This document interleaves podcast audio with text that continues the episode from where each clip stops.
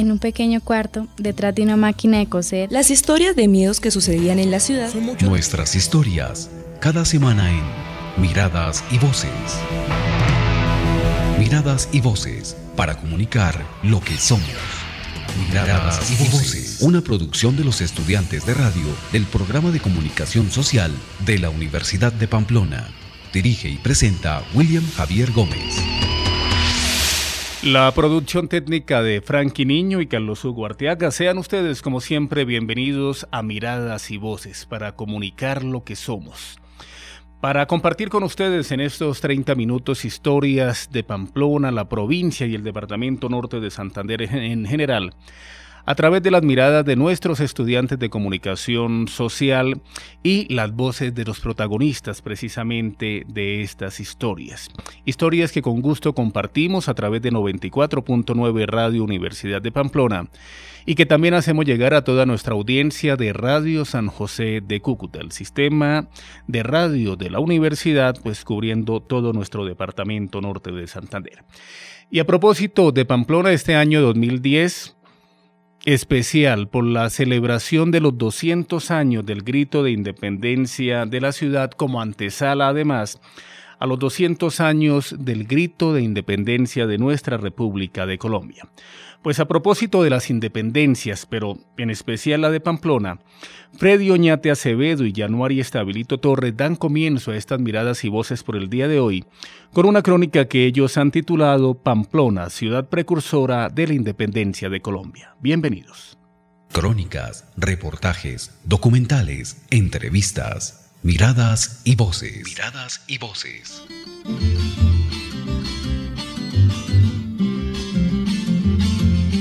En esta tierra fría de duraznos y bambucos se engendró la historia de un bello país, de nuestro país, de nuestra Colombia.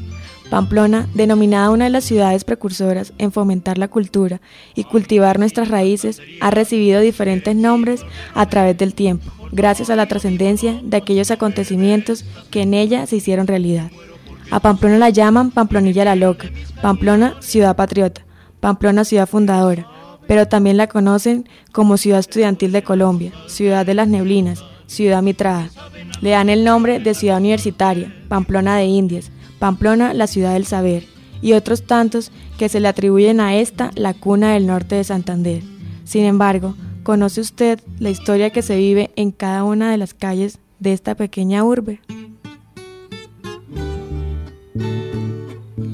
En 1549, don Pedro Ursúa viaja desde su pueblo oriundo hasta estas tierras lejanas en busca de oro americano y de grandes riquezas, que para su fortuna, dos años más tarde, se descubren las minas del mejor oro del nuevo reino, creándole a esta localidad un gran auge económico, dándole nombre propio a este momento, denominando así a Pamplona Pamplonilla la Loca, evento que le dio mucha importancia a la provincia, otorgándole al monarca español el 3 de agosto de 1555 la real cédula que le daba el título de ciudad, haciendo de esta tierra una tierra de distinción y prestigio, del cual todos los colombianos deberíamos sentirnos orgullosos. Es así como múltiples hechos de la historia de Pamplona han sido dejados en este punto. Eventos como el ataque del ejército realista, la época del terror y la actitud rebelde de doña Águeda Gallardo y su insubordinación contra las autoridades españolas se han desaparecido como el humo que se disipa en la atmósfera. Pero estos no son los únicos acontecimientos que han sido omitidos en la actualidad por la población pamplonesa. En 1815, después de la elaboración del Acta de Independencia realizada el 31 de julio de 1810, el Virreinato de la Nueva Granada reunió al Colegio Electoral para construir la Constitución de Pamplona, que fue tan completa y liberal y utilizada como modelo para la que se expidió en 1821 en Villa del Rosario. No obstante, el desconocimiento de estos temas llevan a personas como la profesora Flordelia Pulido, licenciada en español francés de la Universidad de Pamplona y magíster en literatura de la Pontificia Universidad Javeriana, a inmiscuirse en el mundo de la historia, estudiarla y acercarse a ese pasado que se queda entre reglones y pasos de la aguja del reloj. Sentada con un libro en las manos, nos relata ese momento en que Pamplona fue capital de la provincia de Pamplona de la Nueva Granada. Pamplona como, como ha sido tan importante desde la época de su fundación, tanto en la colonia, después en la independencia, siendo parte del virreinato de Nueva Granada y capital de, de la provincia de Pamplona. Después de elaborar el acta de independencia, el 31 de julio de 1810 adquirió importancia capital. Además de eso, la publicación de la Constitución de Pamplona trajo consigo una serie de acontecimientos que permitieron la organización y estructuración de su sociedad a través de unas normas que fueron plasmadas en este documento. Sin embargo, la pérdida de la Carta Magna es un hecho que hoy se encuentra durmiendo en los anaqueles de la impunidad. Con relación a la constitución de, Pamplona, es importante destacar que, que fue un documento eh, también organizado, también elaborado, tan eh, claramente redactado que sirvió de base para la constitución de 1821 que fue eh, organizada y creada en, en Cúcuta, en Villa Rosario. lastimosamente es un documento que se ha perdido y aun cuando aparece en algunos documentos, pero solamente enunciada, eh, no la tenemos porque, bueno, y la mayoría de la ciudadanía la desconoce. Después de atravesar valles y surcas escarpadas montañas, dos comandantes españoles, don Pedro Ursúa y don Ortún Velasco, llegaron a un agradable valle de clima frío rico en fuentes hídricas, situado en el punto exacto donde la cordillera de los Andes se divide en dos, una que va al este y forma la cadena de los Andes venezolanos, y otra que va al norte y termina en la Sierra de los Motilones y, Perijá. Este es uno de los fragmentos escritos en una cartilla titulada Historia y Geografía de Pamplona, de la autoría de la profesora Flor Delia y la también historiadora la señora María Clara Valero, dejando salir desde su más profundo ser ese rol de niñas llenas de curiosidad, por saber e investigar, plasmando en palabras aquellos recuerdos que hacen parte de la vida de los pamploneses, pero ellos aún no lo saben. Esta es una de las muestras en las que se puede resaltar la importancia de los hechos históricos de Pamplona. En el año de la independencia de Colombia, sin lugar a duda, la ciudad mitrada fue uno de los lugares que sirvió como escenario para el desarrollo de tan importante acontecimiento, que le dio al país su libertad. El profesor Ciro Bautista, filósofo y docente de la Universidad de Pamplona, interesado en el estudio de la historia pamplonesa, expresa en varias palabras su visión de cómo la Atenas de Norte de Santander es proclamada capital de la provincia de Pamplona de la Nueva Granada. Con el, afán de, consolidar los, las, provincias de la Nueva Granada, pues Pamplona llega a ese título de ser capital. Entonces, desde ese momento, eh, Pamplona eh, avanza en ese, en proceso de querer ser una ciudad muy tórica, una ciudad muy educadora, lógicamente que eso repercute pues en, el avance sobre todo educativo y cultural que, empezó a forjar en se empezó a forjar en Pamplona. De esta forma pueden sentirse en las calles de la ciudad de las neblinas los cascos de los caballos de todos los actores que hicieron parte de la obra más majestuosa de este país, que tuvo como escenario a este lugar. Personas como don Pedro de Ursúa, doña Águeda Gallardo, don Ortún Velasco, entre otros, son los que llevan consigo el honor de haber convertido a Pamplona, la ciudad del saber, en la precursora de la independencia de Colombia. Por eso yo me siento orgulloso de Pamplona. Yo me siento orgulloso de Pamplona. Nosotros, nos, sentimos, orgullosos de, ser colombianos. Ay, qué orgulloso me siento de haber nacido en mi pueblo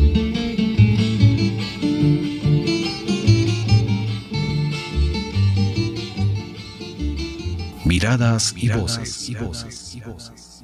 Pues de esta rica historia, siempre rica y tradicional historia de Pamplona, pasemos a hablar sobre las temáticas o las problemáticas mejor del medio ambiente por la irresponsabilidad de nosotros, los seres humanos, quienes habitamos este planeta llamado Tierra. Osmali, Libet Cañizales y Omar Fernando Camargo han querido buscar un experto en el tema, profesor de esta casa de estudios, para hablar sobre las amenazas de los fenómenos naturales actuales. Escuchemos la entrevista que han hecho. Las historias de Pamplona y la región en Miradas y voces. Miradas y voces. Buenas tardes. Estamos con el profesor Jesús Ramón Delgado Rodríguez, geólogo y tiene una maestría en geotecnia, egresado de la Universidad Industrial de Santander. Lleva seis años trabajando en la Facultad de Ingeniería Ambiental y Geología en la Universidad de Pamplona. Buenas tardes, profesor. Buenas tardes. Eh, el tema a tratar del día de hoy es las amenazas de los fenómenos naturales actuales. Como primera pregunta, podríamos tocar las causas de los eh, nuevos fenómenos que se están viendo en el mundo. ¿Será que nos puede aclarar algo sobre esto? Bueno, eh, tenemos que ver que la, cuando se habla de amenazas podríamos hablar sobre amenazas por inundación, amenazas por procesos de remoción en masa y amenazas por sismos, que es lo que nos toca hoy en día, dadas los últimos fenómenos que han ocurrido en tanto en Haití como en Chile. Eh, si específicamente hablando sobre sismos, las causas pues son muchas, eh, pero en estos momentos las que están, los fenómenos que han estado ocurriendo están relacionados con los eventos de movimiento de placas tectónicas. Como todos sabemos, la placa suramericana y la placa de Nazca están convergiendo y la una está montándose sobre la otra. Ese movimiento es el que llega en un momento dado a causar que se produzca el movimiento de la, de, la corteza terrestre y que nos afecte a nosotros eh, y que nos involucra, involucra, a nosotros como habitantes del, del continente suramericano.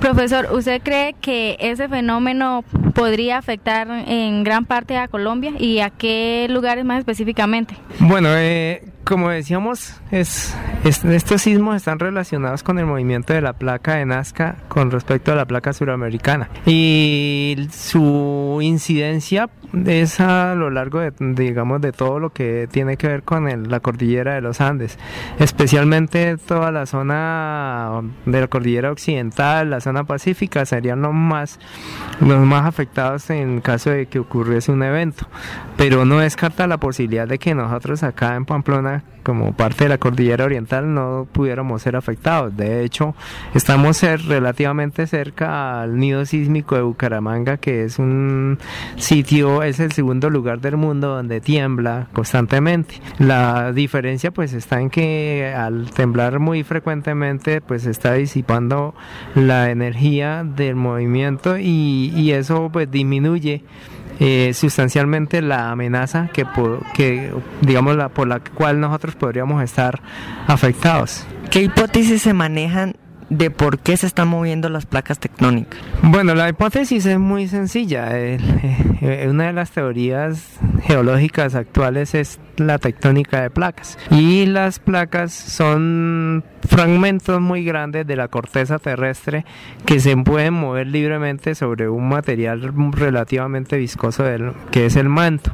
Ese movimiento está relacionado con procesos físicos a nivel de no solamente del planeta sino del universo. Recuerden que la fuerza de la gravedad genera unas fuerzas de atracción sumamente importantes y grandes que pueden llegar a, alterar el movimiento de, de, algún tanto de fluidos como de algunos elementos que estén sobre esos fluidos. A eso hay que adicionarle el hecho de que, de que nosotros tenemos un movimiento de rotación que del planeta y, y, la presencia de unos satélites y de elementos en, el universo que, que, afectan bastante esa, esas, esas, ese comportamiento físico de, las, de la corteza terrestre en el planeta. Profesor, ¿usted cree que la humanidad es culpable en gran parte de lo que está sucediendo?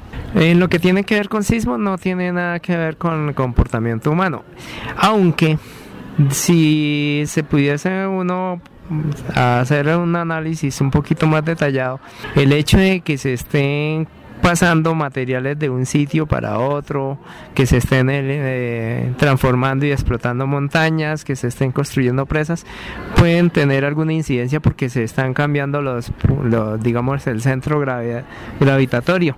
Pero, pero eh, digamos, esas modificaciones mm, son relativamente pequeñas comparadas con las grandes fuerzas que el universo genera a través de, de, sus, de sus movimientos, tanto del planeta como de los diferentes satélites y, y, en general de todos los elementos que conforman el universo. Entonces la incidencia es del hombre con respecto a estos eventos es relativamente poca y de hecho es desconocida. A manera de conclusión, ¿qué precauciones nos podría dar usted en caso de presentarse un evento en nuestra locación?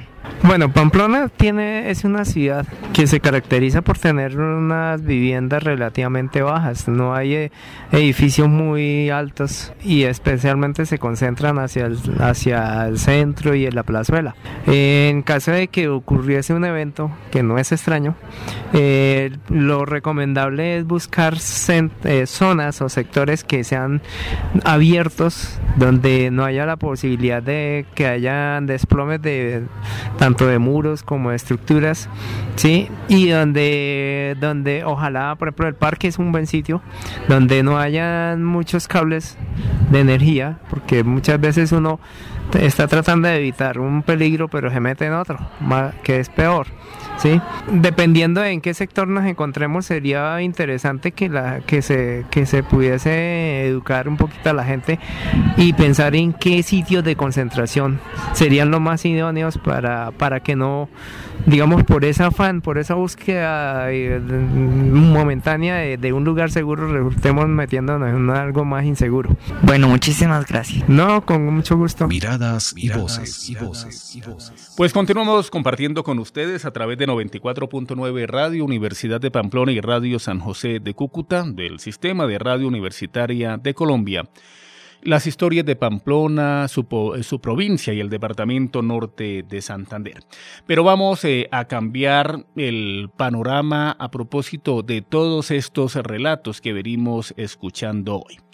Que el Mundial de Fútbol, que la Copa América, que la Champions en Europa, que la Copa Europea de Naciones, que la Copa Libertadores, que la Copa Suramericana, que el Campeonato de Fútbol en el barrio, en fin, el fútbol, el balompié, un deporte universal, muchos dicen que es el mejor espectáculo del mundo.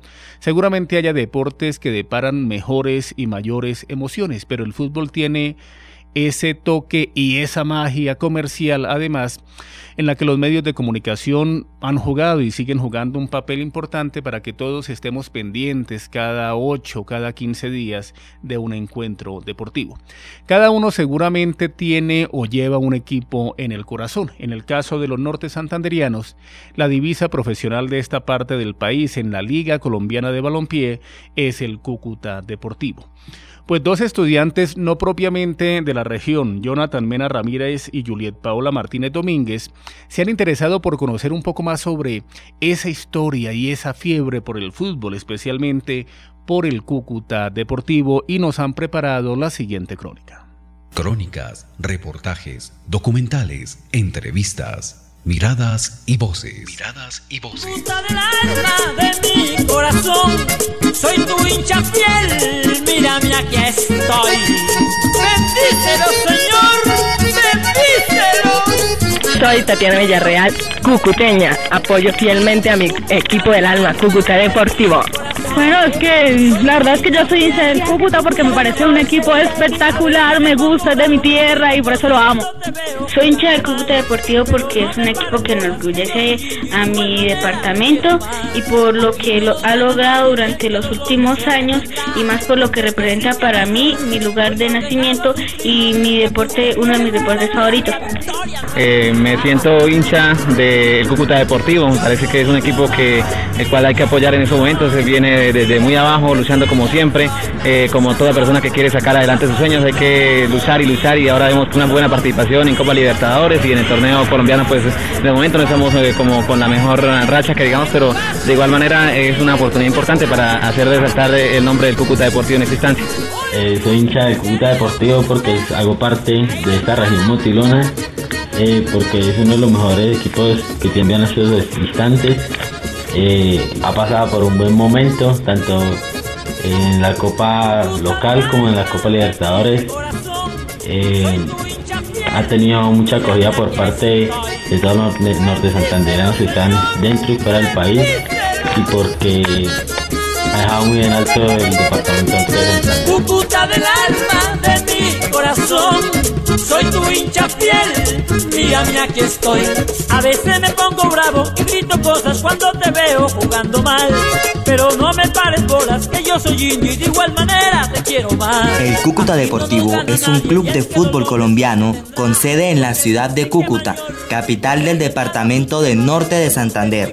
Este equipo fue fundado el 21 de septiembre de 1924 y todos sus partidos en condición de local los juega en el Estadio General Santander de Cúcuta. El 15 de mayo de 1949, Hernando Lara Hernández compra 1.700 acciones del club consiguiendo así la viabilidad económica para la conformación del Club Motilón. Entre septiembre y noviembre de ese mismo año, el Cúcuta se enfrenta a los equipos de Huracán de Medellín, Universidad de Bogotá, Boca Junior de Cali y el Atlético Bucaramanga. Este último rival histórico y contraparte en el llamado Clásico del Oriente colombiano. Todos estos partidos antes de enfrentar su primer campeonato oficial en el año de 1950. En el campeonato de 1950 logra su primera victoria oficial contra el ya desaparecido Sporting de Barranquilla, logrando la victoria 2 a 1 y también gana su primer clásico en condición de visitante 1 a 0 al Atlético Bucaramanga. Ese, al finalizar el campeonato, se posicionó en el quinto puesto entre los 16 que participan en el torneo. Pero desafortunadamente todo no es alegría para el Club Motilón ya que en el año de 1995 pierde la categoría y se ve obligado a jugar en la B. La B es otro campeonato que se realiza paralelo al de la A, en donde el mejor de la B y el peor de la A juegan un partido para definir quién se queda con la categoría profesional. El otro desciende y se ve obligado a jugar mínimo otro año en el descenso. Diez años permaneció el equipo de los cucuteños en la categoría B. Estaba jugando la final contra Equidad, que hacían parte de la primera E para ascender a la categoría A. Eh, estábamos en el parque principal de mi pueblo, eh, con unas pantallas gigantes, mucha gente. Eh, la gente de Chinago está muy contenta, alegre porque está jugando nuestro equipo. había mucha algarabía, la gente animada y muy positiva porque sabíamos que ese triunfo, ese triunfo iba a quedar para, para nuestro equipo, para los motilones. Luego de las definiciones de nuestros jugadores eh, y de conseguir el triunfo, eh, pasamos por las calles de nuestro pueblo muy alegres y contentos pues porque ya conseguido el triunfo y lo que queríamos que era el ascenso a la categoría.